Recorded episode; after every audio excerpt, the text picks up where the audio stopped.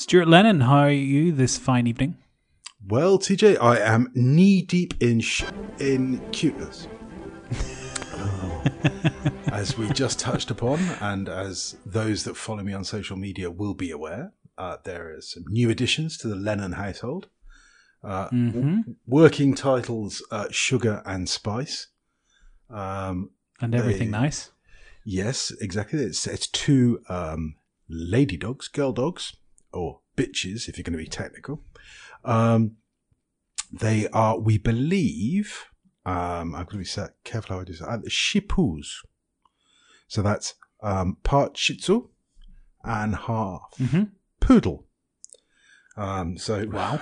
crap Anyway, you say it, really.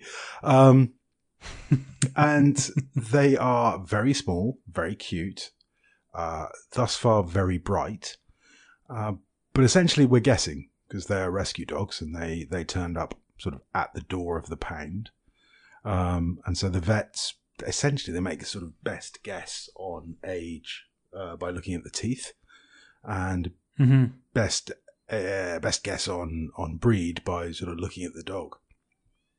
Um, but uh, no, they're they're very very cute. Uh, we've called them sugar and, and spice. Spice because of a litter of eight.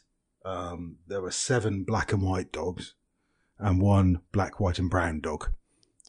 Um, so she's she's Spice, um, and she is quite feisty. Actually, that name I think is working.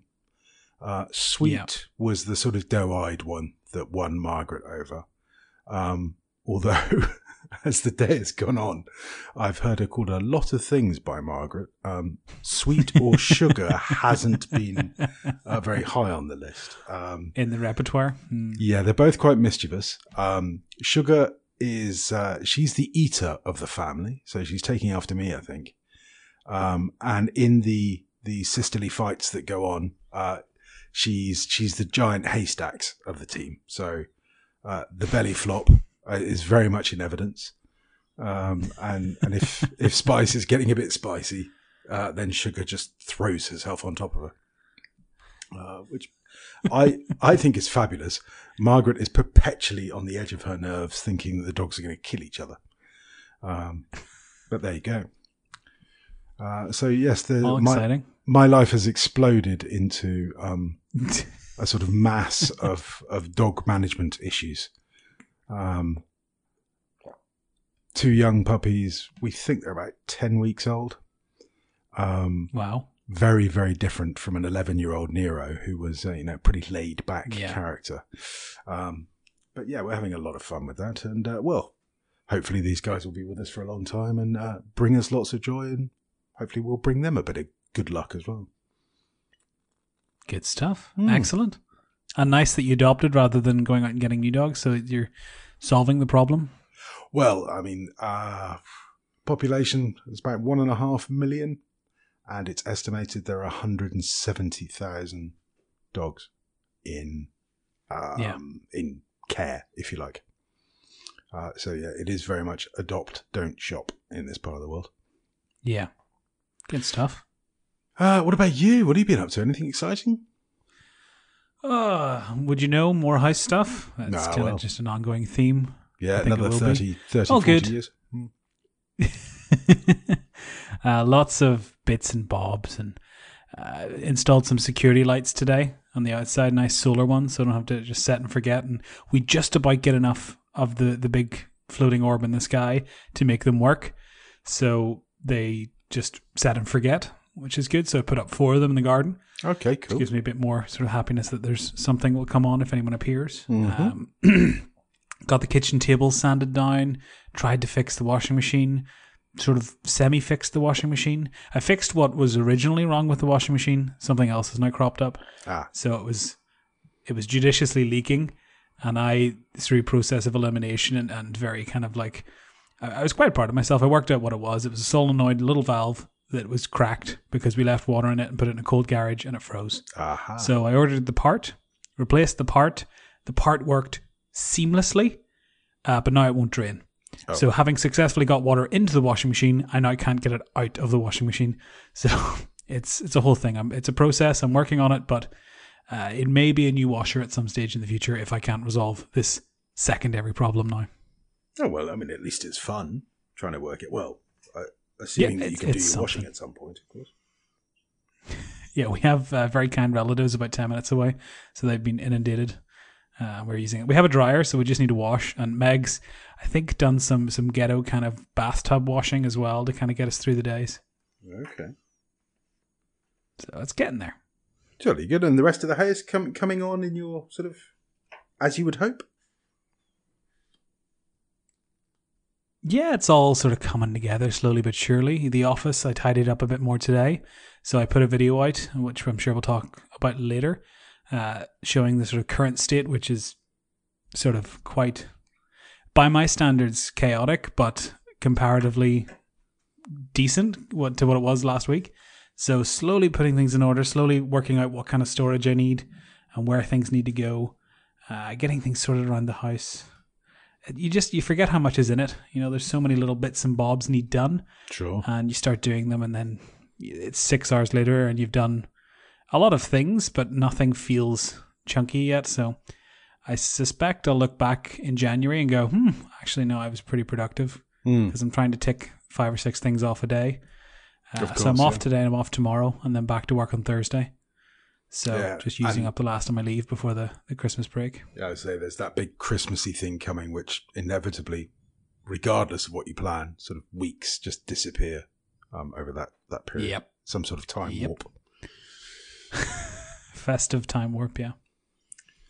Right. Well, let's get on with the regulars then. Uh, what are you writing Mm-hmm. with and on? Uh, I'm still using my Baron Fig show and tell, which is one that you sent me, uh, and I'm using it for heisty stuff uh, with the Blackwing one, and sort of doodling and sketching things out and writing lists. And I'm kind of toying with the idea of even the, the small stuff that I don't need to, to diagram or write out, because some things require a little bit of planning, some things are just go hang the picture frame. But uh, I'm sort of tempted to make a list of all the things I've done to help with that kind of anxiety of I'm not getting anywhere, I'm not getting anywhere by being able to say, ah, hold on, have a look. There's six pages of stuff you've done. You're getting there just fine. There's just a lot.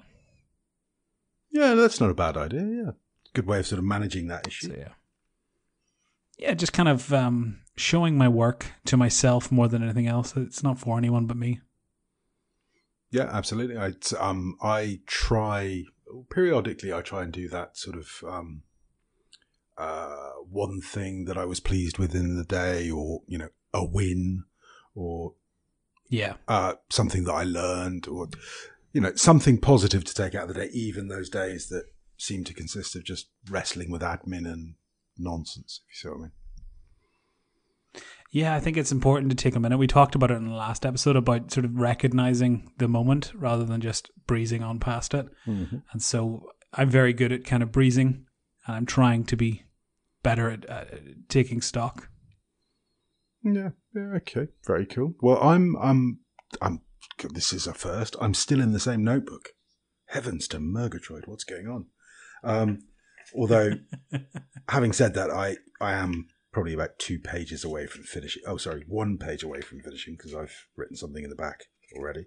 Um, that's my field notes, uh, pitch black, uh, which is essentially the field notes Very nice. Yeah. craft, but with a black cover. Um, uh, lovely notebook, and I'm using a uh, a fine liner, a Uniball, uh, Uniball Mm, Fine I do love a good fine liner. by Mitsubishi, which um, that's come from my bullet journaling, which I'll probably touch on a bit later. Um, but it is kind of the default bullet journal pen is some sort of black fine liner. It makes you feel very sort of utilitarian. Um, and yeah, what I'm going to go into next, I don't know actually. That's going to be at some point during the podcast. I will sneak off and open up my uh, little notebook collection and see what I'm going to go into next. Um, Very good. and uh, yeah, as I said, alongside that, or underneath it, in fact, is my bullet journal, which I've been blogging about and I've been experimenting with. And uh, yeah, I'm I'm getting getting quite uh, taken with it. Actually, I'm really seeing some benefits from using it. Um, and then, just as I've said that, one of my little page markers has come off. Oh no, there it is. Look, okay, we're all good. The world is back on. I did see Harry Marks had posted a, a photograph of the book in question, the the bullet journal method. And Oh, it looks like yeah, a I- very swish book. It looks lovely. Well, I, as I said, I had bought the Kindle version, um, and now to uh, contribute further to Ryder Carroll's burgeoning wealth, um, I, I bought the hardback as well. Uh, so Very nice. Claire is putting together a uh, um, a care package for me of various and sundry uh, stationery bits, uh, and I think that'll be in it, uh, along with, I have to say, um, a little mounting thing. That's the technical term for it, um, so that I can replace my microphone, which is on a, a boom arm on my desk, with my camera, so that I can do um, Ah. sort of straight down shots. Again, another technical Very term. good. Straight down shots. yeah, Um, I was talking about those today. I'll be doing that too. Oh, yeah, yeah. Well, I, uh, I was originally thinking, oh, it's going to be a lot of hassle. It's going to be a lot of cost. Oh, uh, I started looking at various rigs for doing it. And then it occurred to me that I've got 95% of the rig in front of me. Um, I just need a little Yeah. sort of doobery that will attach the camera rather than a microphone to the end of the boom. Um, so, yeah, that's arrived in uh, Andover. So, again, we'll come in the care package and hopefully I'll be able to do some overhead shots for some, well, some notebook reviews and things, which will be quite exciting. Um, Very good. oh, there we are. That's that's my notebooking. What about watching? You been watching anything? Yeah, bits and pieces. I'm mostly watching Riverdale at the minute, which is still really good. I actually was just watching it before we started recording. Um, quite enjoying the sort of play that they're doing between the, the darkness of the actual show Mhm. and the, the sort of lightheartedness of the original source material. Mhm. It's quite an interesting play there. But I see you've been uh, brewing away on what's presumably Netflix there. I yeah no we um we watched a Christmas movie um uh being sort of being sort of Brits um or at least an Italian Brit in one case uh we're struggling with the idea of oh it's hot or oh the sun is shining oh it should be Christmas um Yeah. it doesn't quite take off in the same way here partly because the Greek Orthodox faith is much more into Easter than it is Christmas anyway but also because it is or it has been quite mild. Uh, so we watched um, a movie that I've never heard of before. I think it's actually this year, um, and it's a Kurt Russell sort of vehicle. Uh, I'm saying that because he gets to do a whole sort of r- rock song in it, which I'm assuming is some sort of bullet list thing, uh, bu- bucket list thing that he wanted to get done. Um, uh, Kurt Russell as Santa. There you go. I'm just going to leave that My with goodness. you. Um, Kurt Russell as Santa. Uh, fairly standard sort of Christmas fare. Um, yeah, you know, harmless in its own way, I think. Uh, and probably about 15 years behind everyone else, um, I started watching The Last Kingdom, uh, which involves Ah, I've heard of this. yeah, Danes and Saxons beating the seven bells out of each other. Um, uh, Ah, okay. Yeah, yeah. I've I've watched uh, one episode uh, last night, and then the dogs allowed me to watch maybe half of one tonight before. Um, as my wife des- described it, going ballistic. Um, I know I've got to say, Your yeah, attention was demanded. Mm, yeah, I'm quite enjoying it. I mean, I'm I'm quite partial to a bit of you know people smashing each other with swords, uh, and there's uh, there's a, a woman. She's actually a Saxon who was kidnapped by the Danes, um, but whoa, with a throwing axe, this woman is lethal.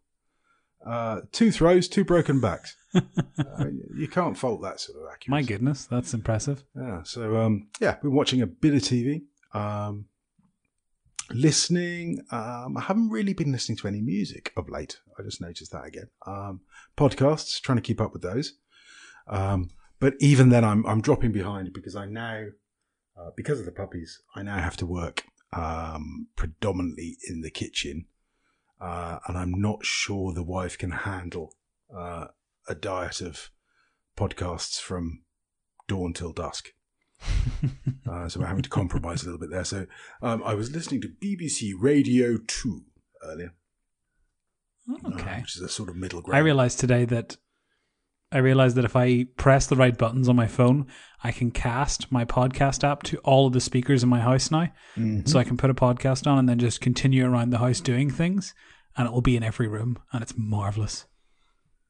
Yeah, not if your wife is sitting there going, "What's this rubbish?" Um, what. It's see, Meg was at work, so Ah. you just got to work from home all the time, or just not go to work. yeah, there is definitely something to be said for that. But I, I've been missing my man cave. this is the first time I've been down here for Yeah. uh, since the puppies arrived. In fairness. So what have you been because of the to? stairs, or because you?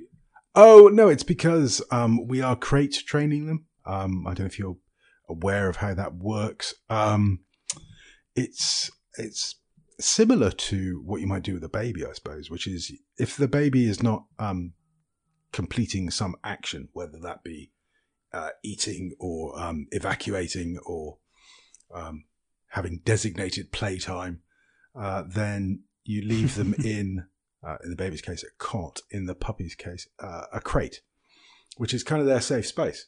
Um, partially or mostly that's because there's a really strong dog instinct not to uh, foul your own doorstep, he said, paraphrasing.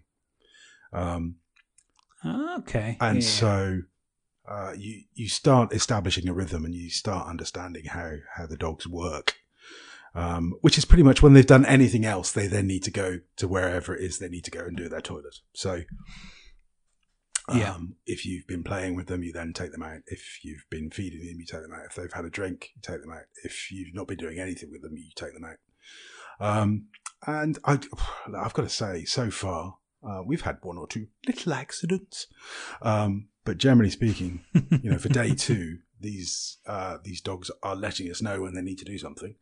Um, that's that's pretty good news. That's brilliant. Yeah. Um, so Excellent. because of that, presence is required. Um, so Margaret has been continuing to sort of run our lives, um, and I've been sort of chained to the kitchen table where I'm either talking to the dogs, um, taking the dogs in or out, um, or sometimes I'll admit just gazing at the dogs um, because they uh, puppies asleep are really a very soothing thing to look at, particularly sisters, or I assume brothers are the same, um, because they won't sleep unless they're touching. So these two little bundles who've been sort of adorable. Sort of biting chunks out of each other for 30 minutes uh, suddenly become a sort of cinnamon whirl where it's difficult to tell where one dog stops and the other one starts. Um, it's just very, very cute. Um, and really difficult to photograph because they're behind um, a crate, which looks very much like a prison cell, which is not really the image that you want to put, to put out. But no, it's lovely. Um, so yeah, because of that, I'm, I'm most stuff. I'm I'm mostly in the kitchen, uh, which is not doing my diet any good either. I have to say. Um, what about reading? You been reading anything? Yeah, I actually last episode I bought Changer by Matt. Is it Gemmell or Gemmell? Uh, Gemmell, I think.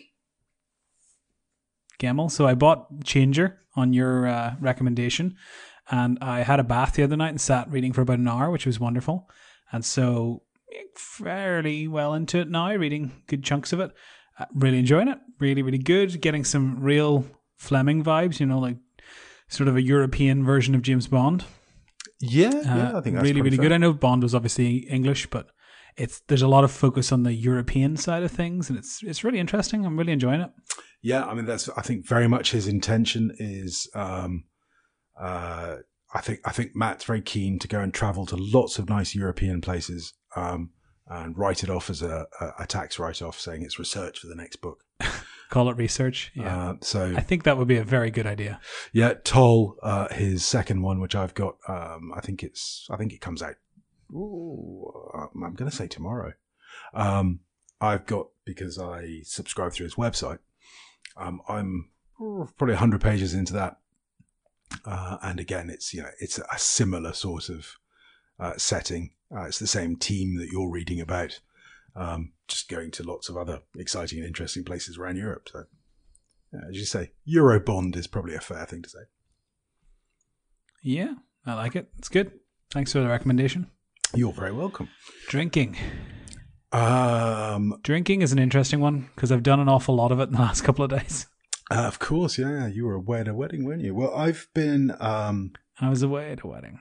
I've been drinking a Keo Light is what I'm drinking right now. Um, now Keo is a pretty light beer at the best of times, but this is essentially a low alcohol version one. So three point five Okay. by by volume. Um, but yeah, very drinkable. And uh, well, you've been drinking everything. It would appear. Everything, my goodness. Weddings are one of those things, and weddings in Northern Ireland are one of those things times two. Um, beer, prosecco, red wine, and then Adam the groom had been saving a bottle of Japanese whiskey for I think something on like eighteen months, so he busted that out and uh, judiciously sampled it, uh, which was brilliant. Uh, but yeah, I I'm still possibly sixty percent alcohol at this point. I'm drinking lots of water and trying to dilute that. But it was a very, very good weekend. It was on Saturday. It's now Tuesday. Very good weekend, but I'm still, I'm not recovering now. But it's just nice to to drink some water. Yes, indeed. Yeah, you're not not keen to get right back on it. Not quite yet. Maybe next Saturday. Uh, okay, so oh, buying is this a new thing? And we put this in last week. Mm-hmm. Mm, buying. New section. Yeah. Um. Well, I'm not buying anything because I'm not allowed to leave the house, particularly. Um. No, that's not strictly true. That's the last two days. Uh, lots of doggy things. So dog food, um, pads to encourage them to go to the loo, um, uh, bags to then deal with them going to the loo. Uh, there's been quite a lot of that going on. Christmas. Um, my present to Margaret uh, is a pair of puppies, um, and her present to me is a pair of puppies. So uh, we've kind of Very good. kind of got rid of that. Oh, let's buy each other loads of nonsense. Uh, I dare say there'll be a Yeah. couple of little things that we we buy to throw under the tree, which I'm assured is coming. Um, but it'll be sort of low cost, fun sort of items. Uh, we Yeah. yeah, I, I don't think there's much point in exchanging gifts that are not either required or, or necessarily right, if you see what I mean. Uh, what about you? You Yeah. buying anything? Uh, yeah, everything. Still, the house, the house god beckons, and I must answer. Uh, security lights, Mm-hmm. um, sandpaper, solenoid valves, furniture wax, bath mats, casserole dishes, uh, hangers, just everything and anything. None of that sounds like the stuff you would really enjoy buying. Well, see, there's two levels to this. Uh, On the one level, no, I'm not getting any kind of enjoyment from the fact that I bought a bath mat. It is a functional thing that I require. Uh, I am glad the floor is not soaking, but I don't particularly like spending my money on it. On the other hand, it is nice to not have to think I need that thing anymore. So the the act of checking it off a list and not having to deal with the repercussions of not having it is in itself quite pleasant. So I'm kind of it's a it's a weighing up two hands situation. I'm kind of evening out in the middle. I think. Sure, sure. No, as you say, it's it's great to get the stuff done, to feel that you've you know ticked off a um an item and then ultimately a room, and, and Yeah. slowly the sort of to dos just whittle down to the really big ones, which are you know build extension or build massive driveway or all the things that you think I have Maybe one day. Yeah. Um, oh, I was like, Meg, we could definitely put a garage in and then do an extension. But then she's going, shut up. We need to fix everything else first. yeah, can you put a light bulb in the bedroom first? Um, uh, I'm looking at the next section going, oh, Ask 1857. I don't think we've got oh, any Ask 1857 now. None that I'm aware of. you may not. Um, There's a good amount of chat happening in Slack, but I don't think anyone had anything that they needed us to uh, check and answer. no, there's been quite a lot of puppy talk.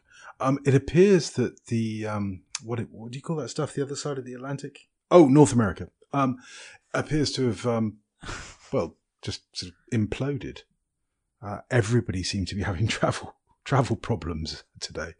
Um, the Boston, uh, I'm going to get this wrong. Is it the T or something? Uh, yes, Boston's T. Yes, Um, something that, like that. That wasn't working very well. There was some some barking about New York over the last few days. Um, it's all, all very ap- ap- ap- apocalypse. Um, whereas here, Yeah, here we're colonies getting some are in uproar. Here we're getting some weather. We've got uh, we've had oh, two days of storms Mm. now, rain, thunder, lightning, all that sort of stuff. Um, Is it warm rain? Because if it's warm rain, it doesn't count. Well, again, we're in the world of the relative. Um, the temperatures. Uh, where are we now? It's half past ten at night, and this will annoy all the um, people in North America. It's eleven degrees Celsius, um, whatever that is in Fahrenheit. so it's still very mild. I'll look it up. Um, but yeah, by by our new standards, it's like, oh, good lord, freezing. Um, and- 51, 52 Fahrenheit, basically. Yeah. There you go. Uh, and the and the rain is, you know, pretty persistent. I have to say, it's uh, you know, it's proper grown up rain, which is good for the farmers, I suppose. Yeah, we get plenty of it. So uh, today was really cold here. Actually, we're getting colder and colder, and uh, I was kind of in indoor mode because I wasn't out the door today. So I had shorts and just like a uh, just like a jacket on, like an indoor kind of hoodie type thing. Mhm. I'm just bopping around the house getting things done. Uh, but then had to go put security lights up, and I was like, ah, it'll be fine. I just threw on some sandal type things and uh, took the little step ladders and went outside, and was out there for about 20 minutes putting these up. Uh, and it was two degrees, uh, which is about 35 for the, the, the folks. It's not warm enough to be in shorts. uh, so it was fine for the first 10 minutes, and I was bopping around doing things. And then as I was standing at the top of a small step ladder with a drill, slowly started freezing and thinking, hmm, any more of this and I might die. So maybe just put up these lights and go in. So you're telling me that you last felt your toes at about But, two uh, o'clock. They still have not returned feeling yet, but we'll see. I'm, I'm hoping for sometime this evening. Uh, I did actually power hose our whole back garden as well. That was yesterday's antics. So I took the, the pressure washer and blasted every exposed piece of stone that we possess. And so now it's all nice and clean and free of algae and moss and horrible stuff. Did I tell you that I tested the the um the pressure on my hand? Do you still have skin? Um, I have to say it did smart a little. Um, I was um, Yeah. I I think actually there was a little bit of, of sort of dirt on the hand. I thought, oh, I'll just catch the edge of the stream and, and wash that off. um, clearly, I wasn't thinking terribly clearly at the time. Um, uh, but yes, oh, yeah. Yeah. that stung for a little while. Yeah, don't do that. Yeah, Uh, they're that's my advice to, machines. to everybody.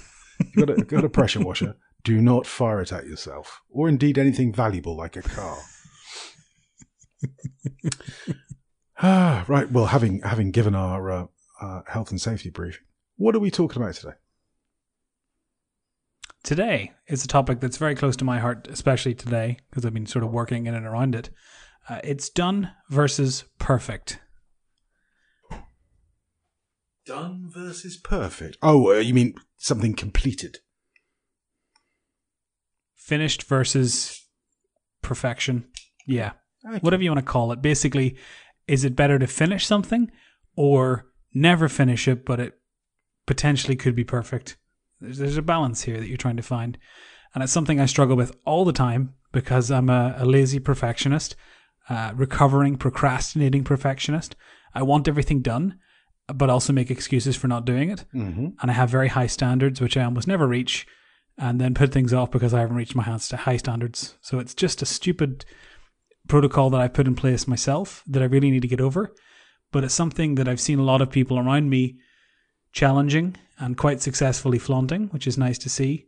Uh, and it's actually something you mentioned in a previous video talking about your videos Mm-hmm. and saying that you know you just wanted to make stuff for people and it didn't really matter Mhm. that it was just you and your phone and it was just a bit of sort of walking around voicing things but it was the content that people are there for and so the content is what draws them in and the production values are not you know Spielberg wouldn't be delighted but it's doing the job it needs Yeah, absolutely. I mean, I think um, certainly that I, I'm far from being an expert on YouTube. It still mostly mystifies me. But um, when you look around the stuff, and I look at the stuff that I'm interested in, there's very few channels that I go to or that I seek out videos from where I'm thinking, oh well, the production values here are just superb. I've got to check it out. It, it's because somebody's talking about something that I'm interested in, whether that be typewriters, mechanical keyboards, you know, whatever it might be. Um, and as long as um, I can I can see what's being talked about and I can sort of broadly understand the audio, and yeah, I'm, I'm reasonably happy. I think. I, I- I think production values are good. You know, if if it's a well shot video, that helps the message get across. But it's not it's not the be all and end all. Um, and certainly a, an okay video is better than no video. Yeah, that's very true. I think I have the curse of the film school. And so I spent so long working on videos and watching amazing cinematic masterpieces and then working in corporate stuff where, you know, it's not good enough. The client wants this. You got to fix that. You got to do that. And so these expectations are ingrained in my head of this is how it should be. And I know what I want from this. Mm-hmm. Therefore, it has to reach this standard before I'll release it, which is all well and good whenever it's a, a corporate environment. You have control of those factors. But when it's a hobby, when it's something you're interested in, when it's a hobby job, and you just don't have the time to throw at it, it's basically a crutch, and you just you're, you're hobbling yourself to not finish things because you're going, well, I haven't done this, therefore I can't release it. Instead of going, well, I did this, I could put that out, show some people it. Yeah, you know, for sure. I yeah. I mean, I, I, struggle really bad with it. There's there's a huge cost issue there, as you say. If if a client is paying you for a finalized product and is expecting certain production values, you have the budget to deal with that. You know, whereas as you yes. say, if you're doing it out of your um, spare bed, spare bedroom, stroke workshop, stroke garage, um, evenings and weekends. You, you don't. I mean, you've got other commitments. You've got things to do, and there's no way that you can, you know, produce sort of corporate level work on a consistent schedule. Um, doing it as a as a hobby, or I suppose you could. yeah, that's one, the thing. It's one, one of video those, per year. Exactly, exactly. It's that sort of it's a triangle that you're trying to balance. So it's either excellent quality, massive amounts of time, or you know whatever quality works and regular. You know you can't have both. You can't. There's not enough time in the day to make the content I want at the speed I want to make it and the speed people want to consume it. Mm-hmm. It's just not feasible. Yeah, and yeah, that is uh, certainly a even more true in the modern world than it than it was before, because um, mm. I mean, if you take it back to writing uh, in your notes, your show notes, you've you've quoted Les from um, uh, yes. the manuscript pod and RSVP um, doing nano fantastic yeah, writer, just right. Mm-hmm. Um,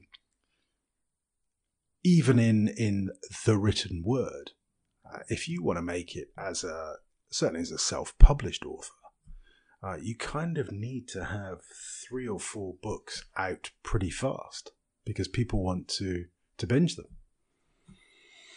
You know, they want to get hold of your content and they want to, oh yeah, I like this guy. Uh, yeah, TJ, he writes, he writes. I'll read more. He writes good books. So I'm going to buy another yeah. one. I'll buy another one. Oh, oh, what do you mean there isn't one? Um, and the fear is that six months later, nobody will remember your name. Yeah. And if you know if I'm looking at how I consume content, sounds sounds very modern saying all that. Um, it is really really difficult because I look at my feed into my uh, what would you call it my offline reading app uh, where mm-hmm. various blogs feed into that RSS feed. Uh, if a blog stops publishing for a month or two, then periodically I go through my feed and say, oh, actually, you know, I don't see anything from these guys anymore, or I'm not interested in that anymore. Because otherwise, these things become enormous, and you've got four and a half hours reading each night just to keep up with the things you've yeah. subscribed to. So, um, without regularity, I think you very quickly drop off people's radar. Um, people don't want to come and check out your channel, site, whatever it might be, um, unless they know there's going to be something new there. You know, you and I were very keen to make sure that um, wherever we could, we would put an episode of 1857 out each week. And if Which we've done for 45 so times, far, 45 weeks. So far, so good. Um, and if that means us juggling schedules or, or having, you know, some some content in the pipe, then that's what we do. Yeah. Because people be, begin to sort of build it into their routines. And, um, you know, somebody did say in the Slack channel, um, this happens to me quite a lot. My iPhone doesn't necessarily um, update automatically in the morning. So I, have gone out for walks before yeah. expecting to listen to podcasts and find that they haven't downloaded. And it, it, does throw you a bit. I'm thinking, oh, what am I going to do now? Oh. Oh, I might Yeah. have to look at the world. I or- set this time aside. yeah, listen to some music or something. how, how- strange. Um, Mm, and be present in rea- reality? No, thank you. Oh, good lord, no. Um, and so you know, it does become important, and I think uh, certainly the some of the things that I do, I've been made aware uh, by customers, by um, friends. You know, get something out. You know, if you're if you're blogging, uh, either for Nero's Notes or on my own site, uh, put something out. Yes, it might not be perfect. Yes, you might have rushed it. I mean, there might even be typos, so they try and avoid those. Um, but get something out. Because if somebody's interested in what you're saying, they're not going to be heartbroken that you've misspelt a word or that you've mistyped a word or that the formatting has gone a little bit AWOL. Like, that's not what they're there for. But they will be upset Yeah. if there's nothing for them to read. Um, and so that's, I, I find that quite easy to justify. The writing one, as in long, for, long form writing, I find that much, much harder. I've got um, two big drafts sitting not, not more than two feet away from me uh, for novels. And they have been in that state for oh, probably two years now. Hmm. Um, oh, well, they're, they're, you know, they need a lot of editing, TJ. Oh, yes, and, and they need this and they need that. And, they need this. Um, and I mean, it's not just the perfectionist. I mean, that's, um, and any prospective writer who tells you this isn't true is, I humbly suggest, lying just a little bit. Um, it's scary showing your work to people. And writing, I don't know, I don't know if this is fair to say, but in anything long form, quite a lot of you, the author, is in that. It has to be. yeah. You you can't sit and write 100,000 words without um, bearing just a little bit of your soul. Uh, and that's really, really scary. And that's why the vast majority of authors never publish. Um, I'm for sure there's all sorts of complications around it. It's really difficult to get a publishing deal. Um, Self publishing is no mean feat and not straightforward. But actually, in many, many cases, even if it was straightforward, I think there's quite a lot of people who would never publish. Because there is that Yeah, I think it's- scary side. Yeah, I think with anything, there's that kind of, oh, this is fun. I enjoy this. This is good. I get to sit in a coffee shop and and uh, type on my keyboard and write the stories in my head. That's fun. Finding a publisher, knocking out the logistics, working out deals. That's not fun. That's a different skill set. That's something that you're doing because it's a necessity, not because you want to. And so I think a lot of things in life are like that, where the the aspect that you enjoy is not necessarily the aspect that gets it where you want it to be. Mm-hmm. Uh, certainly, I find that being self employed, I love the work. I hate the admin and the sort of gubbins behind the works that gets it going. Sure. You know, and you have to balance that. And so it's sometimes, you know, getting rid of some of that extraneous work is helpful. You know, putting things out, making a blog rather than a, you know, if you write a story and release it as blog posts over the course of a year and it's out there, is that better or worse than a book that never gets published? Mm. Yeah, I mean, You know? without diving too far down that rabbit hole, it's exactly that. It's um, it's why you're writing it is is very important. Mhm. Some people write because the act of writing makes them feel better, whether that be some sort of cathartic thing, or um, others write because they want people to read it. Um, and for those people, publishing is clearly more important. Um, and I'm convinced that there are some people who write because they want to be writers. You've got to. Uh, you've got to they want imagine the, the trappings. flicking my hair as I say that, um, because you know it's a, it's a very seductive image if you look at the sort of the modern writer. Uh, as you say, you're supposed to be sitting in a coffee shop with probably an Apple product, I would guess, whether it be a, an iPad or a Mm. MacBook Air, um, and Some sort of book of Max, yeah. yeah, and sort of you know typing away, and uh, you've probably got a very very nice messenger bag that you uh, sling on your shoulder casually as you walk out.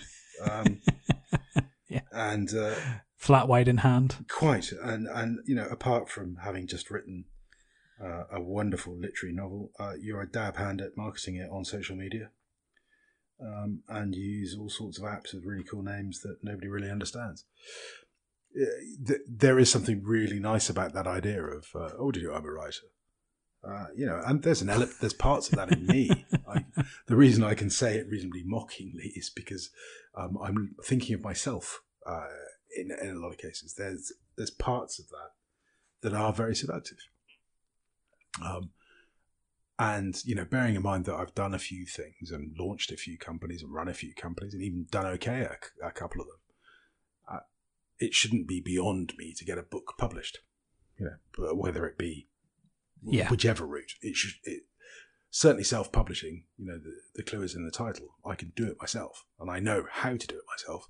Um, and yet, I resist, and so that's. I think are probably. It's not necessarily done versus perfect, but it's certainly linked to that, where um, it's like, oh no, no, this is this is far from ready. You think, well, okay, so what are you doing to make it ready? mm, I'm just ignoring Yeah. it flatly. Although, of course, now, now that I've it's talked in a about cupboard. it, yeah, now that I've talked about it, I suppose I have to think about doing something with it. But You have to drag it out of the cupboard, yeah. mm. yeah, I might move it into a different folder. That'll feel like progress. It's it's pending. It's been moved and pending. Now it needs a three to four weeks to sort of settle before you can do anything with it. And I mean, you said you've shot this video and you've released it. I haven't seen it actually. I only saw your note well an hour ago. Um, and how do you feel about it? I mean, pretty good. Yeah, I shot a video. Let me get the stats here. It's seven and a half minutes. It's shot in this room in the office. So if you want to see what I'm, the room I'm recording in, I show it off in good detail in this video. Um, seven and a half minutes, shot on my phone, no edits, uploaded straight, no sort of filters, no editing whatsoever. Uh, straight up, and it's literally just me talking about the room, about what I'm doing, about what I'm planning, uh, the kind of layout. I show off some of my new smart bulbs, which are pretty cool, which I have on at the minute, and they are great. It's making it nice and atmospheric in here. Um, and it's very much very raw. And I've called it unsharpened content, which I thought was very witty yesterday at three in the morning. Um, because it's it's very much what I normally do is quite polished. This is not, and it's by design. And I'm hoping this will be sort of the Patreon stuff that I can get out there regularly to let people see and let people engage and you know put something out there all the time instead of it being a oh, I'm working on a video, oh, I'm working on a video, oh, I'm being delayed, oh, I'm working on this. Here's a video. I'm still working on the big one, but here's something, and you can see the the bits and pieces I've been working on. Because part of it is putting something out there, and part of it is accountability to show people. Well, they're going to see when I put out the next little unsharpened content video. So if I haven't got anything done, that's going to be plainly obvious to everyone that I've done nothing to move it forward. So at least if I Mm-hmm. oh you've got it. I've, I've now got it on in the background. I mean Um, oh, you're at, you're advertising an iPhone X and a Samsung Galaxy Nine in Greek. Well done, you. oh that's yeah that's on brand for me to be fair. Well, Um, yeah, if you skip to uh, like 46 seconds, you'll see the smart bulbs in action. Yeah, no, I'm, I'm I'm watching the tour of the office handheld. Oh, I, I can I can feel TJ's inner perfectionist cringing at the very thought of it. Um, but no, I mean, it does, oh, look But at it's good, I mean- that. oh, I see what you mean. It's all gone a bit UV. Yeah, I actually have those lights still on right now. They're amazing. I'm really liking the the green and blue. Yeah. I posted a picture to our Facebook as well just there now uh, of the recording, so everybody can see no matter what thing we're on. I'll put something on Slack later too. Oh, it's very cool. But yeah, it's it's a very raw video. It's just me showing things off. It's just me talking. I literally didn't get up out of my chair. I just span around a bunch to, to show everything. Uh, and I'm kind of just trying to pick the things out that people might notice in the background and the things people maybe won't notice in the background. Saying, hey, there's this thing and I'm working on that. And oh, I want to do something with this. And literally just talk to people. Yeah, I mean, every question will be about things that you had no idea was even in shot. Uh, have you not seen that on? on I, I so worked so pick hard to try and hide. Yeah, they pick things out and go, that pencil that was in the plastic box. no, no, the third plastic box down, the one with two other plastic boxes on top of it. That Yeah. pencil, was that a Viarco vintage?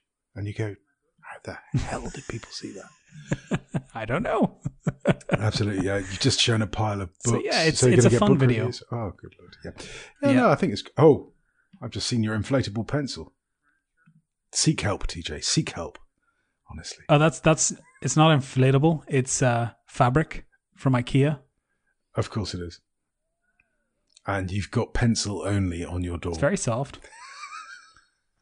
I do, and on my desk, and I think I sent you one of those as well. I know. I've got. I've got them on some shelves at the office. Um, I can. I can admit that. Ah, it's very cool. Anyway, I'm gonna. I'm gonna stop watching it now because clearly I'm not listening to a word you say because I'm watching the video.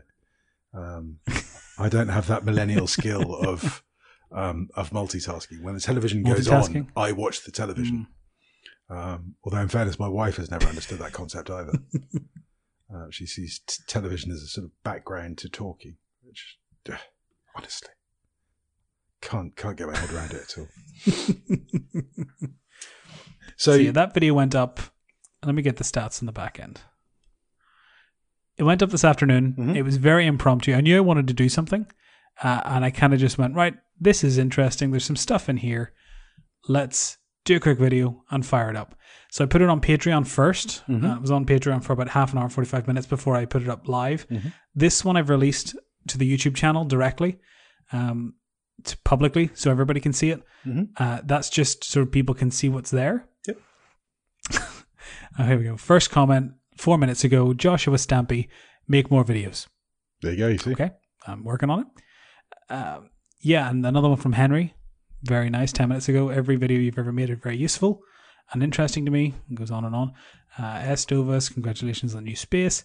You know, lots of people have commented. Uh, it's had 105 views so far, Mhm. uh, four comments, and 15 likes, which is, you know, there's early numbers, but that's not bad. It's better than zero, zero, and zero, which is what it would have been if I did nothing.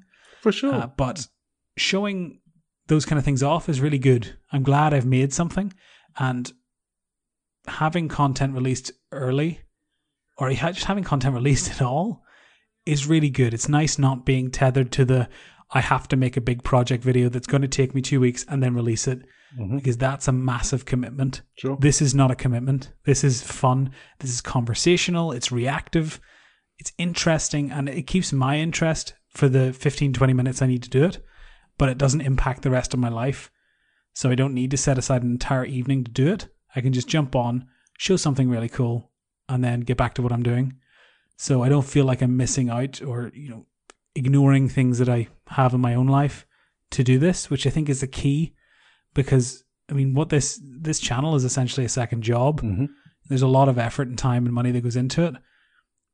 I enjoy and I get a lot out of it, but there is a line where certain things must wait because I don't have the time nor the resources to do them. And so having my own expectations scaled back somewhat for some videos is actually really, really helpful. It's quite liberating to be able to say, yeah, I made a video. There's a video there. You can go and look at it. And it's not necessarily cinematic or, or the kind of filmic quality that I want, but it does show the office. It does get people an insight. And it looks absolutely fine. The lights look cool. The room looks messy, but people are getting an insight into what my life's like. Oh, for sure. And I mean, you can you can show, you know, twelve months from now, you can do it all again when the place is all incredibly well organised and all of the lights are working automatically on. I don't know what you would call them. Uh, in my world, it'd be Siri shortcuts and stuff where it all automatically you would walk in and say, Uh, well, I can just yell at my lights. and the and lights change, would come yeah. on, the music would come on, and you know.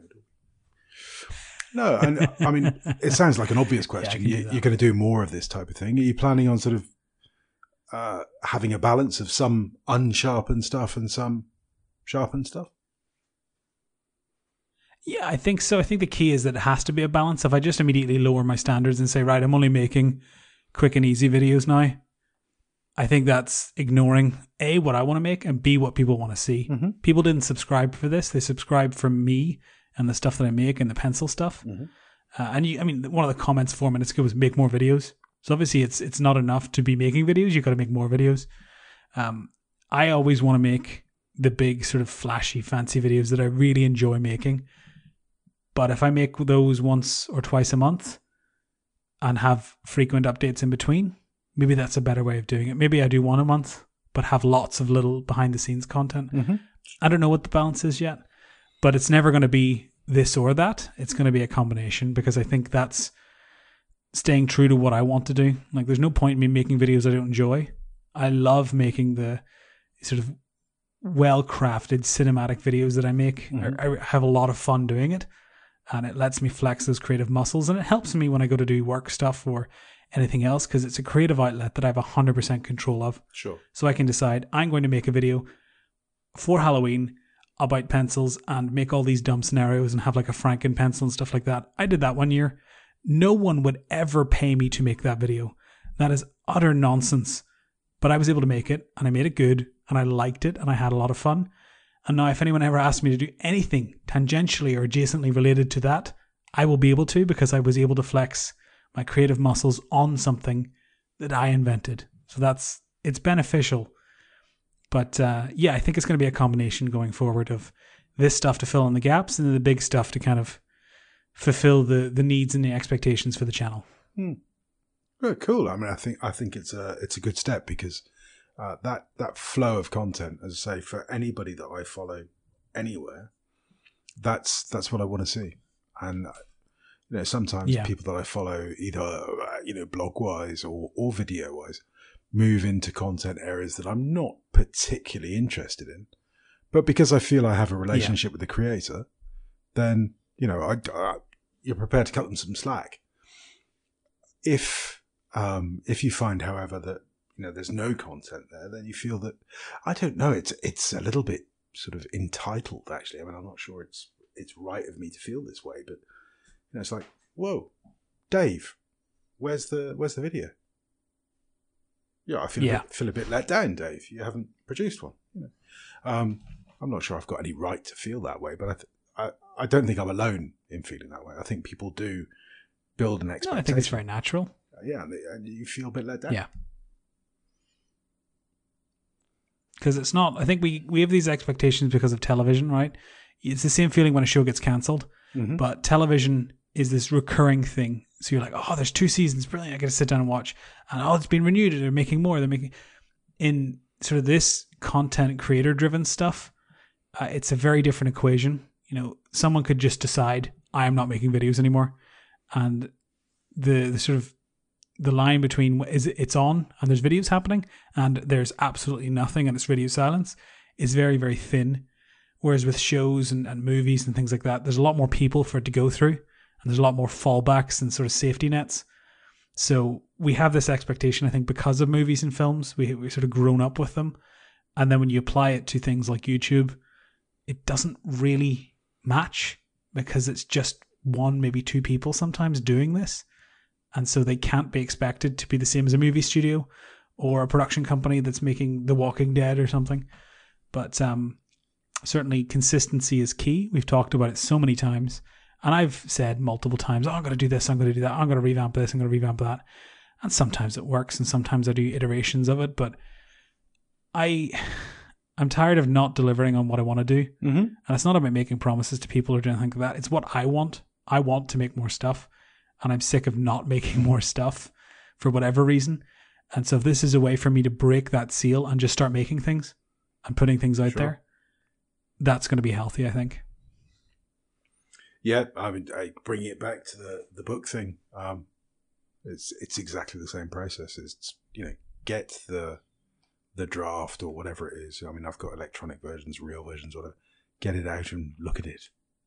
You know, take that first step, even if um, I'm not going to sort of weave some sort of magic change on it. Perhaps just go through one page with a red pen and you know spot the mistakes, the typos, the um, or the the formatting error, anything. You know, start the ball Yeah. rolling, um, and you know to to sort of circle back, perhaps just say, okay, I am going to give myself three run throughs of this, looking at A, B, and C, D, E, and F, G, H, I, and then I'm going to publish it, and this is the date. Bang. um, and say, okay, it's Yeah. it's going to be done rather than perfect. That's probably the way to approach it. Incidentally, I am not saying that. I am hypothetically saying that that's what I should be doing, um, and that's that. You know, that's what I really need to do is, is perhaps go and have a conversation with the mirror and go, actually, do I want to do this, or do I want to not do it? Do I want to perpetually? yeah, I think it's really interesting. Do I yeah want Yeah. to perpetually be the one? Oh yeah, well I've got to draw. I'm working on Procrastinate. or do I want to bang it out there? Um, and then you know uh, ta take what what I can from that, but you know move on to the next project because in many ways I'm probably not writing any long form now because I've got that long form to finish. It's become a sort of block, Yes. um, which again is very self-serving arguments, but hmm, um, I, I, there, I think there is something to it. I think there's something, something to saying, okay, if I could get one out um, and realise that even if the whole world hates it, my wife will probably buy one, um, and there's two or three people that might buy one, I'll buy one. and there you go, TJ will buy one. Um, so the worst that can happen is I sell two. Okay, well, it's not the end of the world, is it? Um, and and then you go off and zero. write something else. Yeah, exactly. And uh, what's it? Um, Hemingway, the famous great Hemingway. All first drafts are. There you go. If Ernest Hemingway said it, then I can say it.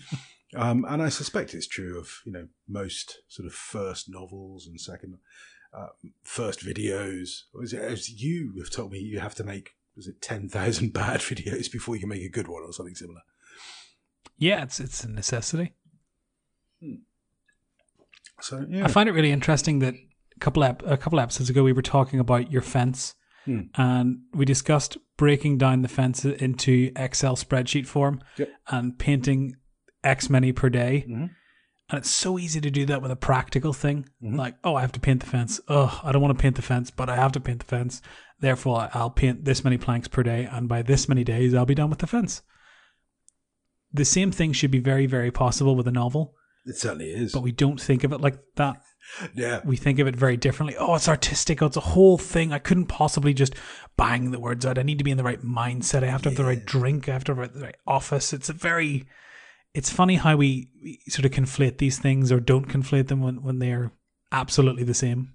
Uh, yeah, absolutely. It's um, uh, when I first got into writing, uh, there were a couple of um, sort of discoveries like that. One was um, there's a lady uh, on the internet um, called Anne Rainbow of Red Pen. I think it's Red Pen Editing.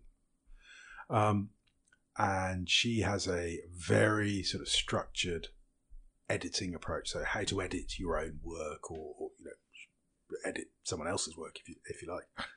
Um, a very sort of structured process that you go through stage one, stage two, stage three, stage four. Then you go back and do this and do that and do that. And it's uh, it, it its strength is that it eliminates exactly what you're talking about there. The whole sort of oh, this is all terribly complex and grandiose and artistic, and um, no, it isn't. You know, day one you are looking at punctuation, so go and look at punctuation. Don't look at anything else. Look at the punctuation and fix it day two, look at you know, um, and that was to me was a bit of an eye opener because it made me think actually, uh, and it's a great analogy you've made there. You know, should I look at this like the fence or any other sort of business project, and and Mhm. take things one by one? I know what's wrong with my drafts, or I know some of what's wrong with my drafts. So, you know, stage one, I might say, okay, I need to build the narrative arc so that these two drafts become one what's going to happen, what's the start, what's the middle, what's the end, what are the key sort of moments of conflict, etc. So again, you can actually get graphs that will give you a typical novel outline. Partly because um, I think it's what's it there are there are thirteen stories, and every single book is just a variation on one of those thirteen stories. Uh, that number might be wrong, but it's something like that. Um, that you can actually say, you know, that uh, person A, protagonist, challenged by person B, antagonist, uh, circumstance makes things difficult, protagonist reaches nadir, key turning point, protagonist begins to win, big climax, protagonist wins, wrap up, you find out what happens to everyone. I mean, that's broadly every book that's ever written. Um, and if you th- look at a, a, narrative arc like that and go, okay, so here we, I'm going to scale this out. And my, my writing buddy, Amanda, sent me sort of how she plots her novels and, uh, and she uses index cards and literally mm. Love index cards. court boards them um, on her dining room table. So she'll have all the scenes and she might move scene, you know, act one, scene seven might become act one, scene nine because it fits better. And she'll literally move them around and then go, right, okay, so that's how all the scenes flow, that's how everything works, right. So tomorrow I'm going to write act one, scene one, two, and three. And then on Tuesday, I'm going to write act one, scene four, five, and six. And you just break it down into those little fence panels. And then you put all the fence panels together and you say, okay, now I'm going to look at the punctuation, the blah, blah, blah. And yeah, um, I unfortunately wrote the whole thing in a sort of fit of, I'm going to write a wonderful novel. Um, let me create. and just, you know, poured all this nonsense out. Um, I went, oh, oh, actually, oh no, uh, ooh. And in many ways, and this is the classic procrastination, I think, for for a potential author, is many ways I'll be better going away and starting again on something else, but doing it properly this time rather than pouring it out. But that's how you end up with 35 novels in a drawer that have never seen the light of day, I suspect. Um, so yeah, uh, you've got me thinking with today's uh, topic, if nothing else, TJ Mm. That's good. I think that's why we do this. I think it's why we talk. Is that we both come away going, hmm, maybe I should do that thing, or maybe I should change how I'm doing that thing. You speak for yourself. I'm just down here having some Keogh Light and avoiding the puppies. well, I suspect in the new year we may be uh, acquiring some sort of four-legged friend at some stage. Uh, well, there you are. Um, they are they are wonderful, wonderful things, but the puppies are um, a lot more work than you ever remember. I think would be my observation mm. so far. Uh, but uh, yeah, wonderful wee things, lovely wee things. Good. Right. Well, I, I kind of feel like we've we've covered today. Anything we've missed? I think I think this is done. It may not be perfect, but it's done. Oh, beautiful! Oh, I love your work. well, in that case, I, I can't follow that. I'm just going to say, I've been Stu Lennon. And I've been TJ Cosgrove. Remember to make the past, the present, in the future. This was, as always, 1857.